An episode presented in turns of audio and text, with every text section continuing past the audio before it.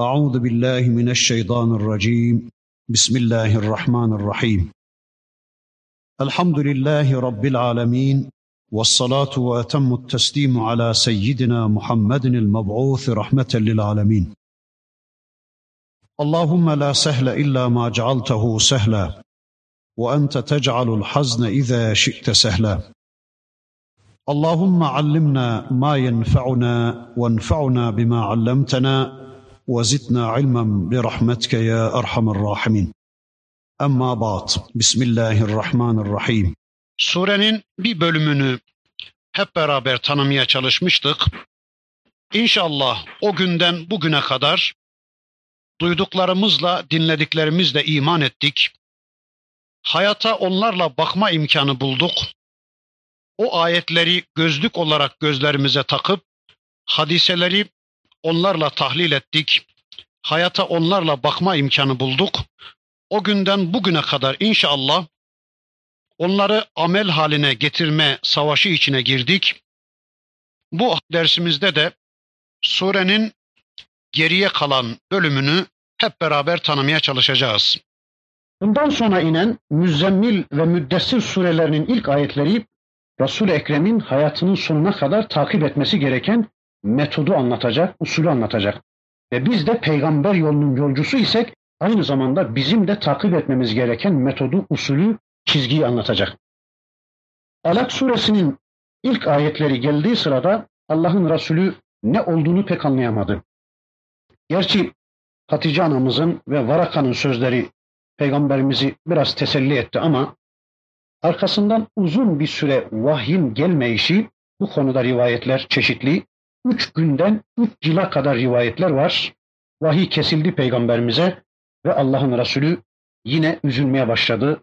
Yine sıkıntı çekmeye başladı. Yine kainatın seyyidi toplumdan iraz ediyor, Mekke'yi terk ediyor. Şehrin dışında üzgün üzgün dolaşıyordu. İşte böyle üzgün üzgün dolaştığı bir sırada birdenbire semada bir ses işitti. Kendisinin ifadesine göre başımı çevirdim baktım ki diyor bir kürsünün üzerine oturmuş, tümüyle ufku kaplamış, 600 kanadıyla Cebrail'i semada gördüm diyor. Allah'ın Resulü çok korktu. Müthiş dehşete kapıldı ve sonra hemen koşa koşa evine geldi. Beni örtün Hatice, beni örtün dedi.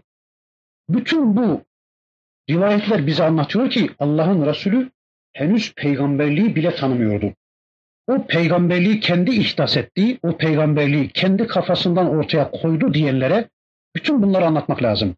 Allah'ın Resulü korktu, ürperdi, evine geldi. Hazır değildi buna. Tanımıyordu vahiy. Bilmiyordu vahiy. Meleği tanımıyordu. Evine geldi Allah'ın Resulü. Beni örtün Hatice, beni örtün. Hatice anamız onu örttü. Biraz dinlendi. Kendine geldikten sonra melek peygamberimizin evine geldi ve ya eyyuhel muzammil ya da ya eyyuhel müdessir ayetlerinin surelerinin ilk ayetlerini peygamberimize getiriyordu. Artık Allah'ın Resulüne kapsamlı bir görev veriliyordu.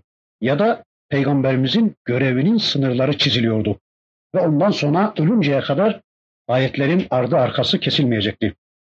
Acaba oku emrinden sonra gelen bu iki surenin muhtevası neydi? Birini diğerine tercih hakkımız yoktur. Yani önce müzzemmil geldi, sonra müddessir geldi ya da önce müddessir geldi, sonra müzzemmil geldi diye bu konuda bir tercih hakkımız yoktur. Zaten iki sureyi de tanımak zorundayız. İkisinden de sorumluyuz. Öyleyse ben önce müzzemmilden başlayarak bu iki surenin ilk ayetlerinin muhtevasına şöyle bir göz atalım. Ya eyyuhel muzzemmil Ey bürünüp sarılan peygamber sakinleşme arzusuyla üstünü örten peygamber ya da alakla nebi olup nübüvvet yükünü sırtına yüklenip şimdi de müddessirle ya da müzzemmille o nübüvveti dışa taşıması, taşırması gereken peygamber. Yani nübüvvet elbisesine bürünen peygamber. Gum, kalk. Elleyle gece kalk. Gece kıyamet. Burada gece kıyamı emri veriliyor peygamberimize. Müddessir suresinde de Kum fe enzir. Kalk ey peygamberim Rabbin adına insanları uyar, Rabbin adına insanları ikaz et, Rabbin adına insanları inzar et emriyle gündüz kıyamı geliyordu. Demek ki bir Müslüman hem gecede hem de gündüzde kıyamda olacak. Diyor ki bakın ayet-i kerime gumil leyle gece kalk ey peygamberim illa kalila ancak biraz müstesna. Nusfehu evin kus minhu kalila evzit aleyh. Gecenin yarısında istersen biraz sonra istersen biraz önce bir müddet için kalk. Ayşe anamız der ki bu gece kalkışı emri hakkında şunu der. Biraz yatılacak sonra gecenin yarısından sonra kalkılacak der. Şimdi biz saat 1'e 2'ye kadar yatmasak bu gece kalkışı manasına gelmeyecektir. Biraz yatılacak, sonra gecenin yarısından sonra kalkılacak. İşte gece kalkma emri ifa edilmiş olacak. Sahabe-i kiram büyük sıkıntı çekti. Bir gece annemiz yatak seriyor. Buyur ya Resulallah diye Efendimiz'i yatağa davet ediyor. Allah'ın Resulü buyuruyor ki artık yatmanın vakti geçti ey Hatice. Yatmanın, istirahatın vakti çoktan geçti diyordu. Allah'ın Resulü gece kalkar kalkmaz ağzını misvaklıyordu önce, sonra başını semaya kaldırıyordu. Vakti tespit adına sonra abdest alıyordu. Sonra namaza duruyordu. Ayağının altına kan ininceye kadar, ayağının altı şişinceye kadar, gözlerine kan ininceye kadar kıyamda duruyordu. İşte gece kalk emri geldi peygamberimize. Peki ne için kalkılacak? وَرَتِّلِ Kur'ane tertila. Ağır ağır Kur'an oku. Düşünerek, tedebbür ederek, manasını anlayarak ağır ağır Kur'an okuma adına kalkılacak. Sonra inna senulqi aleyke kavlen fekile zira peygamberim sana çok önemli bir söz söyleyeceğiz. Sana çok önemli bir şey vahyedeceğiz. İşte bu ayeti kerime ile oku emri açıklık kazanıyordu. Demek ki gece okunacak ve Kur'an okunacak. Oku, İkra suresindeki oku emri ondan sonra gelen Müzzemmil suresinin bu ilk ayetlerinde açıklık kazanıyordu. Okunması gereken şey Kur'an. Bakın وَرَتِّلِ الْقُرْآنَ tertila diyor Rabbimiz. Kur'an okunacaktı. Burada okunacak zaman da belliydi. Gece yarısından sonra okunacaktı. Şimdikiler de okuyor ama gecenin evvelinde okuyor şimdikiler. Saat 1'e 2'ye kadar okuyor. Gecenin evvelini okuyor şimdikiler. Ve ikincisi Kur'an okumuyorlar da televizyonun birinci ya da ikinci kanalını okuyorlar. Sonra dedi ki bakın Rabbimiz inne ma şi'etel leyli hiye eşeddu vat'an ve akvamu qila. Zira gece kalkışı daha oturaklı ve gece okuyuşu daha tesirlidir. Peki ne için okuyacağız? İnne leke fin nehari sebhan tavila muhakkak ki peygamberin gündüz senin için uzun ve çetin bir uğraşı var. Gündüz senin için bir savaş var. Allah'ın Resulü sabahleyin çok çetin bir savaşa başlayacaktı. Bir vuruşma vardı peygamberin hayatında. Kiminle savaşacaktı? Siyonist ajanlarına karşı, müşriklere karşı, Yahudiye karşı, Hristiyana karşı, ateiste karşı, dinsize karşı, gafil Müslümana karşı, Müslümanlığının farkında olmayan Müslümana karşı caddede, sokakta, piyasada, hayatın bütün kademelerinde Allah'ın Resulü çok ciddi bir vuruşmaya hazırlanıyordu. Allah'ın Resulü gündüz vereceği savaşta ayakta kalabilmesi için bir şey yapması lazımdı. O da gece kalkacaktı, Allah'la istişare edecekti, cephane hazırlayacaktı, plan, program yapacaktı. Bu emri aldıktan sonra Allah'ın Resulü öyle bir kalktı ki inanın hayatının sonuna kadar bir daha yatmadı. Hayatının sonuna kadar bir daha yatışı olmayan bir kalkıştı bu. Eğer bir gece yatı verseydi sabahki savaşı kaybetmişti. Bitmişti işi. Bu savaşın cephesi de yoktu. Tüm dünya karşı, Roma'ya karşı, Hindistan'a karşı, Suudi Arabistan Yarımadası'na karşı, müşrikine karşı, dinsizine, ateistine, imansızına karşı tüm cephelerde verilmesi gereken bir savaştı şeytana karşı, iblise karşı verilmesi gereken bir savaştı. Allah'ın Resulü bu savaşta ayakta kalabilmesi için bir şey yapması lazımdı. O da gece Rabbıyla istişare edecekti. yarınki savaşta nasıl galip gelirim ya Rabbi? Nasıl bir plan program çizmeliyim ya Rabbi diye gece kalkacaktı, Allah'la istişare edecekti, Allah'ın ayetlerinden mesaj alacaktı ve aldığı o mesajla sabah savaşa başlayacaktı. Savaşlar genellikle gündüz olur. Geceleri yaraları sarma zamanıdır. Geceleri fişekleri doldurma zamanıdır. Geceleri planı programı bir daha gözden geçirme zamanıdır. İki ordu genellikle gündüz savaşır, gece dinlenmeye çekilir plan program yapma adına. Eğer siz de gündüz bir savaşa girecekseniz mektepte, dairede, iş yerinde, babanızla, ananızla, kayınpederinizle, ekmek aldığınızda, su verdiğinizde, çevrenizde, münasebet kurduğunuz insanlarla eğer bir savaşa girecekseniz, gerçekten gece okuduklarınızın gündüz savaşını verecekseniz, öyleyse gece okumak zorundasınız. Ayakta kalabilmenin şartı işte buna bağlı.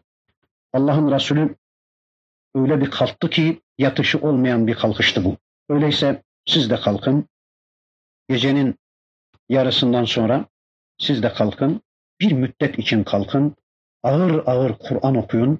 Manasını anlama adına, yarın hayatınıza aktarma adına, yarın okuduğunuz ayetlerin savaşını verme adına siz de kalkın ve siz de okuyun. Diyor ki bakın Rabbimiz inne leke fin nehari sebhan tavila. Peygamberin muhakkak ki gündüz senin için uzun ve çetin bir uğraşı var. Rızık kazanma uğraşısı değil bu. Çünkü rızık kazanma uğraşısı günün belli bir zamanını alır. Tümünü almaz. Tümünde Allah'ın arzularına hakim kılma savaşı verecektir Müslüman. İşte Müzzemmil suresinin ilk ayetlerine şöyle kısaca bir bakış yaptık. Şimdi de Müddessir suresinin ilk ayetlerine şöyle kısa bir bakış yapalım. O da şöyle başlıyor. Ya eyyuhel muddessir. Yine ey örtülerine bürünmüş peygamber ya da ey nübüvvet elbisesini giymiş peygamber. Rum kalk feenzir. Rabbin adına insanları uyar. Rabbin adına insanları inzar et. Ve rabbeke fekebbir. Bir de Rabbini tekbir et. Rabbini büyükle, Rabbini yücelt. Bu da gündüz kıyamını anlatır. Önceki surenin ilk ayetleri gece kıyamını anlatıyordu. Bu da bize gündüz kıyamını anlatıyor. Bunu niye okuyacağız? Bunu şunun için okuyacağız. Gece Allah'ın büyüklüğünü anladık ya, gündüzde onun savaşını vereceğiz. Gündüzde okuduğumuz Allah'ın ayetlerini hayatın her bir kademesinde gündeme getirmek suretiyle Allah'ı büyükleyeceğiz, Allah'ı tekbir edeceğiz. İşte bu ayetler gelince Allah'ın Resulü Allahu Ekber dedi. Hani ayet-i kerimede ve rabbeke fekebbir diyor diyor Rabbimiz. Rabbini büyükle ey peygamberim diyordu ya. İşte ayetin bu bölümünde peygamberimiz Allahu Ekber dedi. Sonra yanı başında duran Hatice anamız ilk Müslüman olma şerefine eren Hatice anamız da Allahu Ekber dedi ve peygamberimiz çok sevindi. İlk desteği, ilk mümini bulmuştu Allah'ın Resulü. Peki niye okuyacakmışız Kur'an'ı? Allah'ın büyüklüğünü anlama adına ve yerde Allah'ın büyüklüğünü ilan etme adına. İşte Allah'ın büyüklüğü ilan edilecekti. Zaten insanlar birbirlerini büyütmekle meşgullerdi. Bu cümleyi bir daha söyleyeyim bakın. İnsanlar birbirlerini büyütmekle meşgullerdi. İnsanlar birbirlerini Rab edinmişler. İnsanlar insanlara kullukla meşguldü. Şahsiyetleri silinmiş, kullar kullara kulluğu sineye çekmişti. Böyle bir çevrede bakın insanın insana kulluk yaptığı, insanın insanların üstünde Rableştiği, insanların birbirlerini büyüttüğü, tazim ettiği bir çevrede bir peygamber çıkıyordu, şöyle diyordu. Ey insanlar, gelin birbirimize Rabliğimiz, kulluğumuz söz konusu olmadan, birimizin diğerine Rabliği, birimizin diğerine kulluğu söz konusu olmadan, birbirimize büyüklüğümüz, küçüklüğümüz söz konusu olmadan, gelin yalnız Allah'ı büyükleyelim. Büyük olarak yalnız Allah'ı görelim, Allah'a inanalım dediği zaman o toplum bunu kabullenemedi. Dediler ki biz zaten küçük yaratılmışız. Biz küçüğüz dediler. İtiraz ettiler. Yaratılış itibariyle biz küçük yaratılmışız. Küçükler elbette büyüklerin yükünü sırtında taşır. Biz hayatımızdan razıyız dediler. bunu kabul edemediler. Peki insanlar bunu niçin kabullenemedi? Bu konuyu şöyle kısaca bir arz edeyim. İnsanlar bunu niçin kabul edemedi, kabullenmedi ya da Rabbimiz niçin acaba ilk defa bu emirleri gönderdi? Bakınız dedi ki ve rabbeke fekebbir. Rabbini büyükle. En büyük olarak Allah'ı bil, yalnız Allah'a izafe et büyüklüğü. Peki Allah niye böyle emretti? Niye ilk defa bunları istedi? Ya da insanlar niçin bunu reddetti? Onu kısaca şöyle arz edeyim. Öyle bir toplum düşünün ki o toplumdan çocuklar nazarında babalar büyük. Kadınların nazarında kocalar büyük. Talebenin nazarında hoca büyük, hocanın nazarında müdür büyük.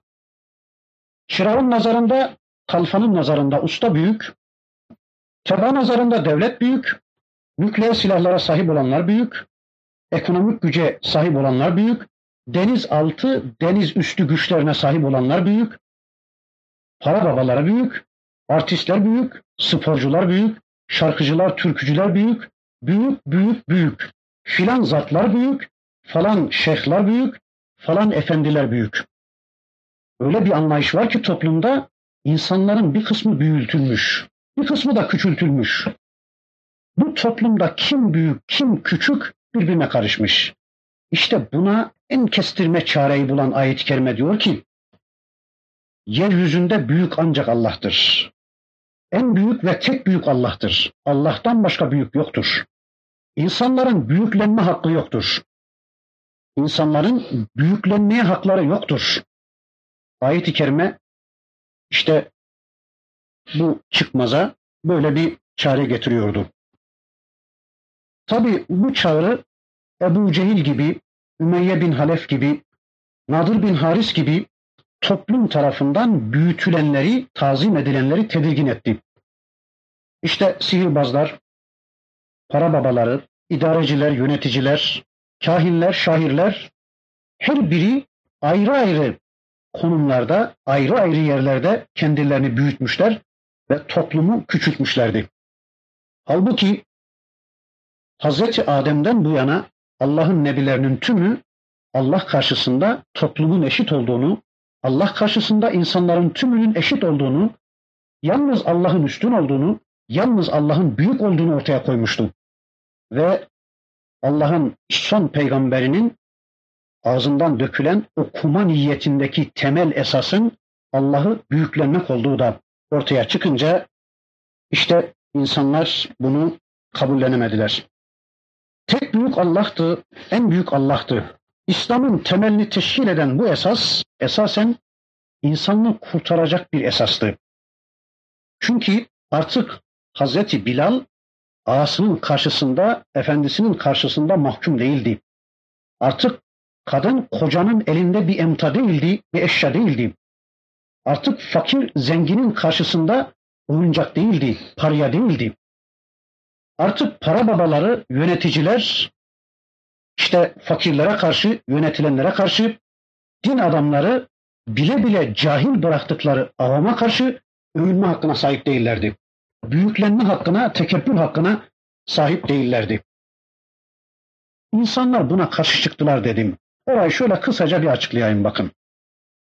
İnsanlar buna niye karşı çıktılar? Niye kabullenemediler? Bir kısmı dedi ki küçükler, küçüklenenler yani büyüklerin yükünü sırtında çekenler dediler ki ya Muhammed biz hayatımızdan memnunuz. Eğer biz birilerinin yükünü sırtımızda çekiyorsak, eğer hayatımızda birilerini büyük kabul etmiş, onların yükünü sırtımızda çekiyorsak bundan sana ne dediler? Biz memnunuz. Biz hayatımızdan razıyız. Biz zaten küçük yaratılmışız. Biz fıtraten küçüğüz. Yaratılış gereği biz küçüğüz. Küçükler elbette büyüklerin yükünü sırtında çekecek. Bütün köle ruhlular öyle der. Hz. Musa köleleştirilmiş olan İsrailoğullarını Firavun'un zulmünden kurtarma adına geldiği zaman onlar da aynı şeyi söylemişlerdi. Ey Musa biz yaratılış icabı küçük yaratılmışız. Biz zaten parayayız, biz esiriz, biz işçiyiz, biz köleyiz. Biz İsrailoğulları doğuştan köleyiz ve Firavun oğullarının Ali Firavun'un yükünü çekmek için yaratılmışız. Biz bundan razıyız. Sen Bizim başımıza bela olma, git başkalarını kurtar demişlerdi. Halbuki o peygamber onları hürriyete kavuşturma adına gelmişti. Köle ruhlular bunu diyecektir. Ve Hz. Musa'yı belki Firavundan daha çok İsrailoğulları uğraştırdı. Onları ikna etme adına Hz. Musa uzun bir süre uğraştı. Allah'ı tekbir edecekti. İşte Rabbimiz peygamberimize bu emri gönderiyordu. Fakat peygamberimizin diliyle Allah'ı tekbir etmesi ya da aynı emrin muhatabı olan şimdiki bizlerin dilimizle Allah'ı tekbir etmemiz yani Allahu Ekber, Allahu Ekber dememiz, Allah büyüktür, Allah büyüktür, Allah büyüktür dememiz fazla bir şey ifade etmeyecektir. Neden? Allah'ı büyüklemek demek hayatın her bir kademesinde, hayatımızın her bir dakikasında, her bir konumunda Allah'ı büyütmek zorundayız. Mesela çocuklara verilecek eğitim konusunda en büyük Allah olmalı. Önce Allah'a danışmalıyız. Zaten Allah'ı büyüklemenin manası da budur. Çocuklarımıza vereceğimiz isim konusunda en büyük Allah olmalı. Önce ona danışmalıyız. Çocuklarımıza vereceğimiz eğitim konusunda en büyük Allah olmalı. Önce ona danışmalıyız, ona sormalıyız. Kılık kıyafet konusunda en büyük Allah olmalı. Hangi elbiseden hoşlanırsın ya Rabbi? Hangi kılık kıyafetten razısın ya Rabbi? Sen hangisini seviyorsun ya Rabbi diye önce ona soruyorsak, önce onu hesap ediyorsak, bu konuda en büyük olarak onu kabul ediyorsak işte Allah'ı büyükleme budur. Kazanma harcama konusunda en büyük Allah olmalı. Nereden kazanayım ya Rabbi? Hangi kazançtan razısın ya Rabbi? Şurada çalışayım mı çalışmayayım mı ya Rabbi? Şu iş yerinde çalışmam senin rızana mani midir? Yoksa senin rızanı kazanmama vesile midir ya Rabbi? Soracağız. Nerede harcayayım ya Rabbi? Şurada harcayayım mı harcamayayım mı? Kazanma ya da harcama konusunda Allah'ı en büyük kabullenmek zorundayız. Başka ev tefrişi konusunda Allah en büyük olmalı. Evimizi nasıl tefriş edelim ya Rabbi? Mesela duvarlarımıza halı asalım mı ya Rabbi? Evimizde şunlar şunlar bulunsun mu ya Rabbi? Evimizde bir tane televizyon bulunsun mu ya Rabbi? Bunları Allah'a soruyorsak, bu konuda Allah'ı en büyük kabullendiysek, işte Allah'ı büyükleme odur. Okuma konusunda en büyük Allah olmalı. Neyi okuyalım ya Rabbi? Fizik mi okuyalım, kimya mı okuyalım, matematik mi okuyalım, biyoloji mi okuyalım? Ne okuyalım ya Rabbi? Nasıl okuyalım, ne zaman okuyalım? İşte bu konuda en büyük Allah olmalı. Hayatın her bir bölümünde, hayatımızın her bir kademesinde Allah'ı büyükleyeceğiz. Allah'ı en büyük kabulleneceğiz. İşte Allah'ı büyüklemenin manası budur. Bakın bundan sonra gelen ayeti kerime şöyle. وَثِيَابَكَ فَضَحِّرْ Bir de peygamberin elbiseni temizle. Ey Müslümanlar elbisenizi temizleyin.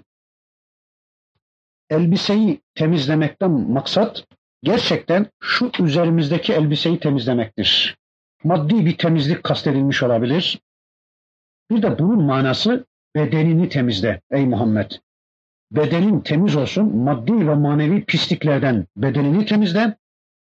Sonra amelini temizle. Şirkten, küfürden, nifaktan, isyandan, şikaktan amelini temizle. Sonra kalbini temizle. O kalbi Allah adına niyet taşır hale gelir, getir. Allah adına niyet taşısın kalbin. Kalbini temizle. Sonra aileni temizle.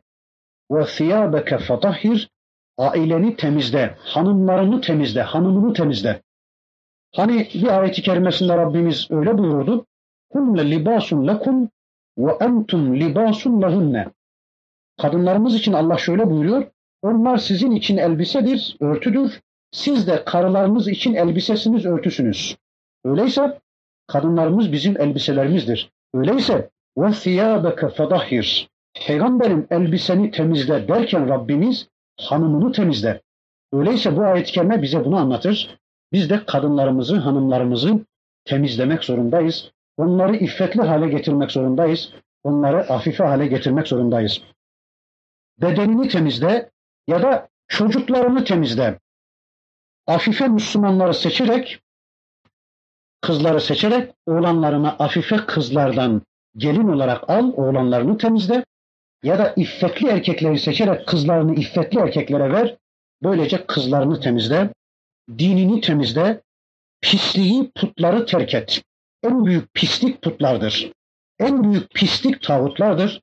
En büyük pislik sahte Rablardır. Öyleyse وَثِيَابَكَ فَضَهِرْ Peygamberin tüm dinini, tüm bakışlarını, tüm itikadını, tüm amelini pislikten arındır.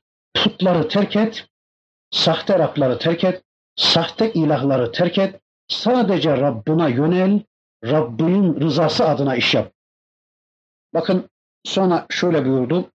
وَلَا تَمْنُنْ testekfir. Bir de peygamberim verdiğini başa kakma ya da az verip çok isteme. Allah büyüklenince, Allah en büyük kabul edilince kişinin ulaştığı mutluluk anlatılır burada. Allah herkesten fedakarlık istiyor. وَلَا تَمْنُنْ testekfir ayeti kerimesiyle Allah herkesten fedakarlık istiyor. Hepimiz fedakarlık yapmak zorundayız. Yani kişi satıcıysa müşteriyi düşünecek, alıcıysa satıcıyı düşünecek, babaysa evladı düşünecek, evlatsa babayı düşünecek, kadınsa kocayı düşünecek, kocaysa karısını düşünecek, memursa amiri düşünecek, amirse memuru düşünecek, devletse tebaayı düşünecek, tebaaysa devleti düşünecek, zenginse fakiri düşünecek, fakirse zengini düşünecek herkesin birbirini atlatmayı, herkesin birbirini kullanmayı, herkesin birbirinden istifade etmeyi düşündüğü, planladığı şu dünyada şu ayet ne kadar güzel değil mi? Allah herkesten fedakarlık istiyor. Ama insanlar bunu da kabullenemediler. Babalar memnun çünkü evlatları üzerinde hayat yaşıyorlardı. Zenginler memnun çünkü fakirlerin sırtında hayat sürüyorlardı. Hocalar memnun, kadınların sırtına yaslanmış öyle bir hayat sürüyorlardı. İşte patronlar memnun, para babalar memnun. Çünkü ekonomik yönden fakir olan insanların sırtında bir hayat yaşıyordu. Berikiler de memnundu, ötekiler de memnundu. Berikiler de şunun için memnundu. Yani çocuklar babaları tarafından kullanılmayı göze almışlar, ses çıkarmıyorlardı. Ya da fakirler, zenginler tarafından kullanılmayı, atlatılmayı sineye çekmişlerdi. Hiç ses çıkarmıyorlardı. Çocuk babası tarafından istismar edilmeye hiç ses çıkarmıyordu. Neden? Çünkü yarın öbürsü gün kendisi de baba olacaktı da ondan. Aynı fırsat kendi eline de geçecekti. Bırak o hakimiye sürsün, bırak o saltana sürsün diyorlardı. Çünkü o çocuk yarın kendisi de baba olacaktı. Bakın çırak ustanın büyüklenmesinden, usta tarafından istismar edilmesinden, kullanılmasından memnundu. Neden? Çünkü yarın aynı fırsat kendi eline geçecekti. Yarın o da usta olacaktı. Yüzbaşı binbaşının tekebbüründen razıydı, memnundu. Ses çıkarmıyordu. Varsın binbaşı büyüklensin diyordu. Varsın binbaşının saltanatı büyüsün diyordu. Neden? Çünkü birkaç sene sonra kendisi de binbaşı olacaktı. Filan zatın yanındaki kişi o zatın büyüklenmesinden şikayetçi değildi, huzursuz değildi. Neden? Çünkü birkaç sene sonra kendisi de o zatın makamına oturacaktı. O da o makama oturacaktı. Bırak o zatın saltanatı sürsün diyordu. Yani küçükler de memnundu, büyükler de memnundu. Büyükler zaten küçüklerin omuzunda hayat sürüyordu. Onun için memnundu. Küçükler de yarın aynı makama geçeceği sevdasıyla, heyecanıyla ona dokunmuyorlardı. Ama Allah herkesin yüke talip olmasını istiyor. Herkesin yük çekmesini istiyor. Herkesin fedakarlık yapmasını istiyor. Mesela bakın şurada bir sofra olsa işte çay bardaklar var önümüzde. Herkes bu bardakların buradan kaldırılmasını karşısındakinden beklese ne olur? Sittin sene geçse bu bardaklar burada kalır değil mi? Ya da şurada bir pislik olsa temizlenmesi gereken herkes bunu karşısındakinden beklese ne olur? Bin sene geçse o pislik orada kalır temizlenmez. Ama herkes fedakarlık yapmaya başlarsa sen dur hele şimdi ben yapayım. Sen dur hele şimdi benim param. Sen dur hele şimdi benim evim. Sen dur hele şimdi benim arabam. Sen dur hele şimdi benim gücüm. Sen dur hele şimdi benim zamanım var. Ben yapayım, ben edeyim derse Müslümanlar o zaman da asıl saadet canlanacaktır ve asıl saadet yaşamaya başlayacaktır. İşte Rabbimiz buyurur ki وَلَا تَمْنُنْ تَسْتَكْفِرْ Herkesten fedakarlık istiyor. Yani insanların birbirinden fazla beklentisi olmamalı. İnsanlar karşısındakine yaslanmamalı. Yani zengin fakire yaslanmamalı. Yani tümüyle koca karısına yaslanmamalı. Yani tümüyle amir memura yaslanmamalı. Herkes fedakarca davranmalı. Herkes karşısındakini kullanma cihetine gitmemeli. Herkes karşısındakinden istifade cihetine gitmemeli. Herkes fedakar davranmalı. İşte o zaman karşımıza aslı saadet çıkacak. Ama işte insanlar bunu da kabullenemediler. Bu tavır peygamberi toplumla karşı karşıya getirdi. Toplum peygamberin karşısına dikildi, reaksiyon gösterdi. Ne dediler ya? Biz ne güzel okuyup duruyorduk. Gazete okuyorduk, dergi okuyorduk, televizyonun birinci kanalını, ikinci kanalını okuyorduk. Ne güzel. İşte uydu anteni alıp da Avrupa'nın 8-9 kanalını da okuma sevdası içindeydik. Okuma yarışları tertip ediyorduk. Plaka numaralarını okuyorduk.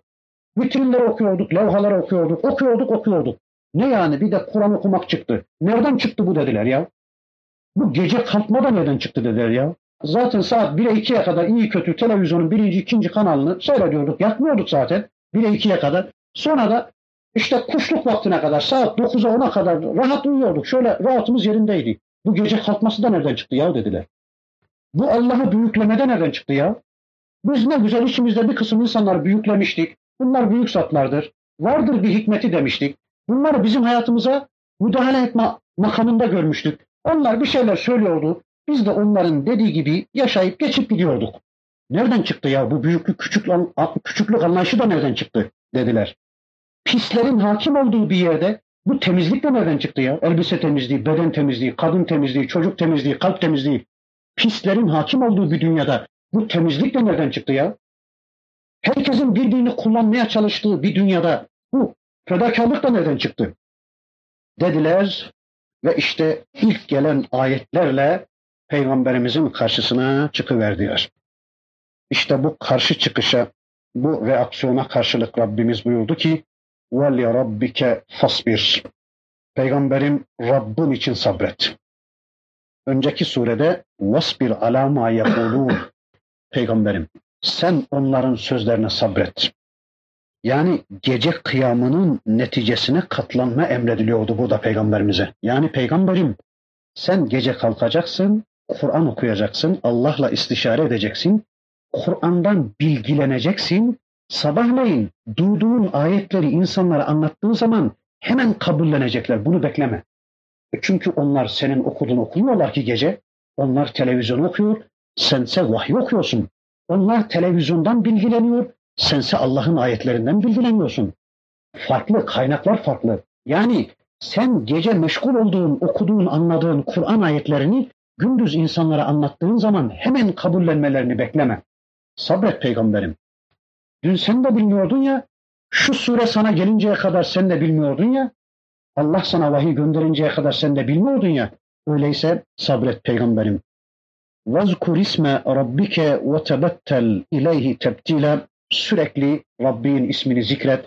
Her bir konumda, her bir makamda Rabbin senden ne istiyorsa onu hatırla. İşte zikir budur zaten. Onu uygulamaya koy. وَتَبَتَّلْ اِلَيْهِ تَبْتِيلًا Sonra tümüyle Rabbine yönel. Onun arzusunu, onun rızasını kazanmaya çalış. Rabbul meşriki vel mağrib La ilahe illahu fettehidhu vekila. Peygamberim senin Rabbin doğunun da batının da Rabbidir. Ondan başka ilah yoktur.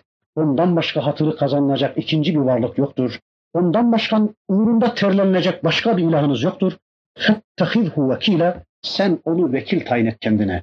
Ona teslim ol. Onu vekil tayin et, onun namı hesabına iş yap. Bunun manası şu. Eğer sen Rabbini kendine vekil kabul edersen ondan sana bir kısım şeyler gelecek.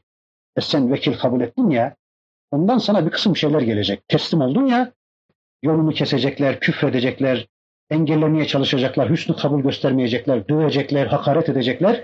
E Allah'ı vekil kabul ettin ya, bunlar ondan geliyor ya, sen dedin ya Rabbim sen benim vekilimsin, ne gönderdiysen kabulümdür dedin ya, insan birini vekil tayin ederken o konuda bilgi sahibi olmadığı için vekil tayin eder. Mesela ben bir antika bir halı almak istesem, halı konusunda bilgim yoksa Mustafa'ya derim ki Mustafa sen bu konunun uzmanısın, ne aldıysan kabulümdür. Çünkü benden iyi yaparsın bu işi. Bilir ya. İşte biz de Allah'ı vekil kabul ettik ya, ondan bir takım şeyler gelecek ve sabredeceğiz. Sonra dedi ki bakın, vahcurhum hecran cemila. Bir de güzel bir ayrılışla onlardan ayrıl peygamberim. kırarak, dökerek değil. Gözünü, burnunu kırarak değil, kalplerini kırarak değil. Güzel bir ayrılışla ayrılır. Çünkü yarın yine onlara din anlatmaya gideceksin. Bakın ifade ne kadar güzel. Güzel bir ayrılışla onlardan ayrıl. Çünkü yarın onlara din anlatmaya, ayet ve hadis anlatmaya yine gideceksin. Bir daha yanlarına varamayacak hale gelme sakın. Kırıp dökme. Allah öyle diyor. Çünkü demin de ifade ettim. Dün sen de bilmiyordun ya, şu sure sana gelinceye kadar sen de bilmiyordun ya. Burada sabır emri veren Allah peygamberini yalnız bırakmıyor. Bakın peygamberine sağlayacağı destekleri Rabbimiz şöyle anlatıyor. Ve zerni vel mukezzibin. Peygamberin onları bana bırak. O dini yalanlayanları, o ayetleri yalanlayanları, o senin kendilerine gece okuyup da gündüz sunduğun ayetlerin mesajını yalanlayanları, o İslam'ı yalanlayanları, ulin nameti zenginliklerine, nimet içinde bulmuşlarına gurura kapılıp da dini yalanlayanları bana bırak. Bu öyle bir ifade ki şöyle demektir. Peygamberim sen onlarla uğraşacak değilsin. Sen onlarla savaşacak değilsin. Sen çekil aradan. Sen hele bir çekil aradan. Sen onları bana bırak. Onlarla ben savaşacağım. Onların hakkından ben geleceğim. Bu ayetler Kur'an'ın ilk gelen üç suresinde geçiyor. Kalem suresinde, Müddessir suresinde ve Müzzemmil suresinde. Yanlış hatırlamıyorsam Nun suresinde, Müddessir ve Müzzemmil surelerinde geliyor. Bir bakıma güçsüzmüş gibi görünen insana Allah'ın en büyük desteği budur. Peygamberim sen çekil aradan. Senin vazifen bitti artık. Onlarla savaşacak sen değilsin benim deme adına Rabbimiz peygamberimize en büyük desteğini veriyordu. Şu ayetin muhatabı olan kafirlerin ruh ezikliğini bir düşünün. Kafirlerdeki ruh ezikliğini, psikolojik ezikliği bir düşünün. Onlar kiminle savaştıklarını anlayacaklar, ruhen çökecekler. Şu ayetin muhatabı olan Müslümanlardaki de ruh üstünlüğünü, ruh yüceliğini, psikolojik gücü kuvveti bir düşünün. Kim var arkanızda? Savaşa gidiyorsunuz Allah adına. Allah'ın dinini anlatıyorsunuz insanlara. Allah'ın dinini gündemde tutma adına bir çalışmanın içine girdiniz. Kim var arkanızda? Kim destekliyor sizi? Bir düşünün. Ama kafir bugün ezilmiyor bu ayetler karşısında. Sebep ne? Çünkü biz bu ayetleri kafire duyuramadık. Biz de ferahlanamıyoruz. Güçlü, kuvvetli olduğumuzu anlayamıyoruz. Sebep ne? Çünkü bizim de kitabımızla ilgimiz, alakamız yok.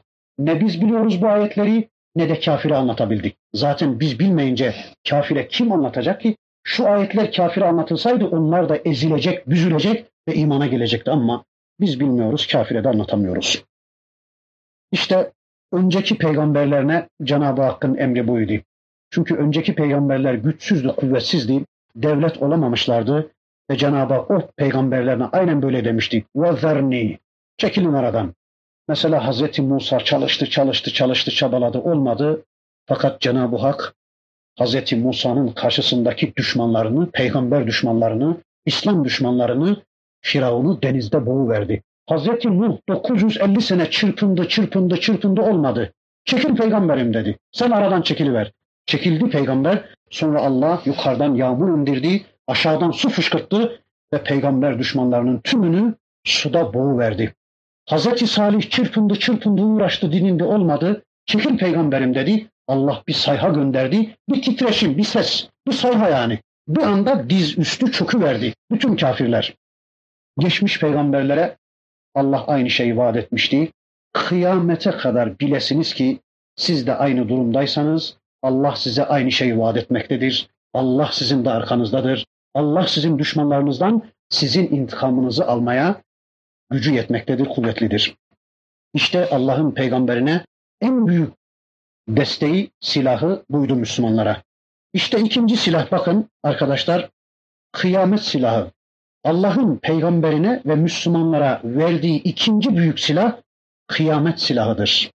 Fakat biz bugün bu silahı da kullanamıyoruz. Çünkü biz bilmiyoruz ki kıyameti. Kıyamet nedir? Kıyamet öyle dehşetli bir manzara ki onun karşısında kimse duramaz. Düşünün, güneş dürülmektedir, güneşin defteri dürülmektedir. İze şemsu küvverat, güneşin defteri dürülmektedir. Ve izen nucumun kederat yıldızlar da yerinden koparılmış. Dünyamızdan milyar kere daha büyük yıldızlar sağa sola atılmakta. Ve izel cibalu sücirat yer çekimi kuvveti kaldırılmış. Dağlar yürümeye başlamış. Sonra sema şak şak yarılmış parça parça olmuş. Sonra denizler kaynar hale gelmiş. Korkunç bir manzara düşünün. Sonra vahşiler toplanmışlar. Bütün vahşi hayvanlar korkudan fırlamışlar. Bir de insanların vahşileri ben bana yeterim diyenler, akrabayla ilgi alakayı kesenler, benim rütbem onunla birlikte oturmaya manidir deyip vahşilik yapanlar var ya, insanlardan uzaklaşanlar var ya, villalarına, köşklerine çekilen vahşiler var ya, onlar da kendi başlarına kıyametle baş edemeyeceklerini, kendi kendilerini kurtaramayacaklarını anlayınca onlar da insanların içine karışacakmış. Artık rütbe diye bir şey kalmıyor. İşte öyle müthiş bir anda bu kıyametin karşısında kim durabilir ki? Bununla kim tepişebilir ki? Bırakın onu ferdi kıyamet olan ölümün önüne kim geçebilir ki? Ölüme kim çare bulabilir ki? Bırakın o ulumi kıyameti de ferdi kıyameti ele alın. Ölüm onun bile karşısına kimse geçemiyor. İşte bundan sonraki ayetler zaten Mekki sureler bize kıyameti anlatacak. Peygamberin eline, Müslümanların eline Cenab-ı Hakk'ın verdiği en büyük silahlardan birisi de kıyamet silahıdır. Rabbimizin yine peygamberlere, Müslümanlara verdiği üçüncü silahı cehennem silahıdır. Düşünün cehennem dayanılacak gibi bir yer değil. Sözü bile insanın tüylerini diken diken ediyor. Dayanılacak gibi bir yer değil. İşte Müslümanın eline Cenab-ı Hakk'ın verdiği üçüncü silah da cehennem silahıdır. Düşünün gözlerin oyulacağı, kulakların kesileceği, gözlerin, oyulmuş gözlerin içine eritilmiş kurşun döküleceği, sonra susuz kalan cehennemliklerin bir lokma, bir su arayacakları, boğazındaki şeyin aşağıya doğru inmediğini görünce bir damla su arayacakları ve cehennemlik bir kafirin göksünden ya da alnından yarasından bir damla şöyle irin domulduğu zaman aman su buldum diye onu emmek için koşacağı hani yazın görmüşsünüzdür. Köpekler yazın sıcağı altında toprağı yalar. Ben çok gördüm. Toprağın neminden su kapma adına toprağı yalar. İşte kafirler de cehennemde Allah korusun bir damla suya muhtaç, susuz kalmış bin sene, on bin sene, yüz bin sene susuz, cehennemlik bir arkadaşının göksünden ya da alnından şöyle bir damla irinin domurduğunu görünce aman su buldum diye fırlayacak, önmeye başlayacak. Korkunç bir azap. Buna dayanılmaz. İşte Müslümanın eline Cenab-ı Hakk'ın verdiği üçüncü silah da budur. Ama bugün biz kafirlere karşı bu silahı kullanamıyoruz. Kullanabiliyor muyuz? Bilmiyoruz ki cehennemi. Anlatamadık ki cehennemi. Sonra bakın Rabbimizin yine peygamberlerine ve Müslümanlara verdiği dördüncü silah da geçmişlerin haberidir. Firavunlar, Nemrutlar, Ad kavmi, Semud kavmi, Nuh kavmi, Hud kavmi hani nerede bunlar? Bunlar daha güçlü değil miydi? Mesela Firavun Hazreti Musa'nın karşısında güçlü değil miydi? Mesela Nemrut Hazreti İbrahim'in karşısında güçlü kuvvetli değil miydi? Hani ne oldu bunlar? Yerin dibine batırmadı mı Allah bunları? Hak ile yeksan etmedi mi Allah bunları? Hani nerede bunlar? Bu ayetler Mekkeli kafirleri ezdi, ezdi. Bakın bu konuda gelen her bir ayet Mekkeli kafirleri ezdi, işini bitirdi. Gelen her bir ayet kafirlerin bir küfür hücresini öldürüyordu. Şu cümlemi iyi anlayın. Gelen her bir ayet, gelen her bir haber kafirlerin küfür hücrelerinden birini öldürüyor, yok ediyordu. Öyle kafirler vardı ki 10 ayet sonra Müslüman oluyordu. 10 ayetlik bir ameliyatın sonunda gelen her bir ayet bir hücresini öldürdü ya 10 ayet sonunda Müslüman oluyordu. Bazı kafirler 20 ayet sonunda, bazı kafirler 50 ayetin sonunda Müslüman oluyordu. E bizim de elimizde bu kitap ama bugün kafirlerin hiçbirisine biz bu ayetlerle gidemiyoruz değil mi? Bu ayetleri onlara anlattığımız zaman, arz ettiğimiz zaman, geçmişlerin haberli bütün çıplaklığıyla bunların karşısına serdiğimiz zaman inanın aynı ayetler bugün de aynı şey yapacaktır. Kafirlerin küfür hücrelerini öldürecek ve onları İslam'a getirecektir. Ama heyhat ki bugün biz de tanımıyoruz. Kafirlere de bu ayetleri tanıtmaktan uzağız. Vaktimiz yine doldu. İnşallah burada kalalım. Öteki ayetlerini hep birlikte tanımaya geçmek üzere. Velhamdülillahi Rabbil Alemin.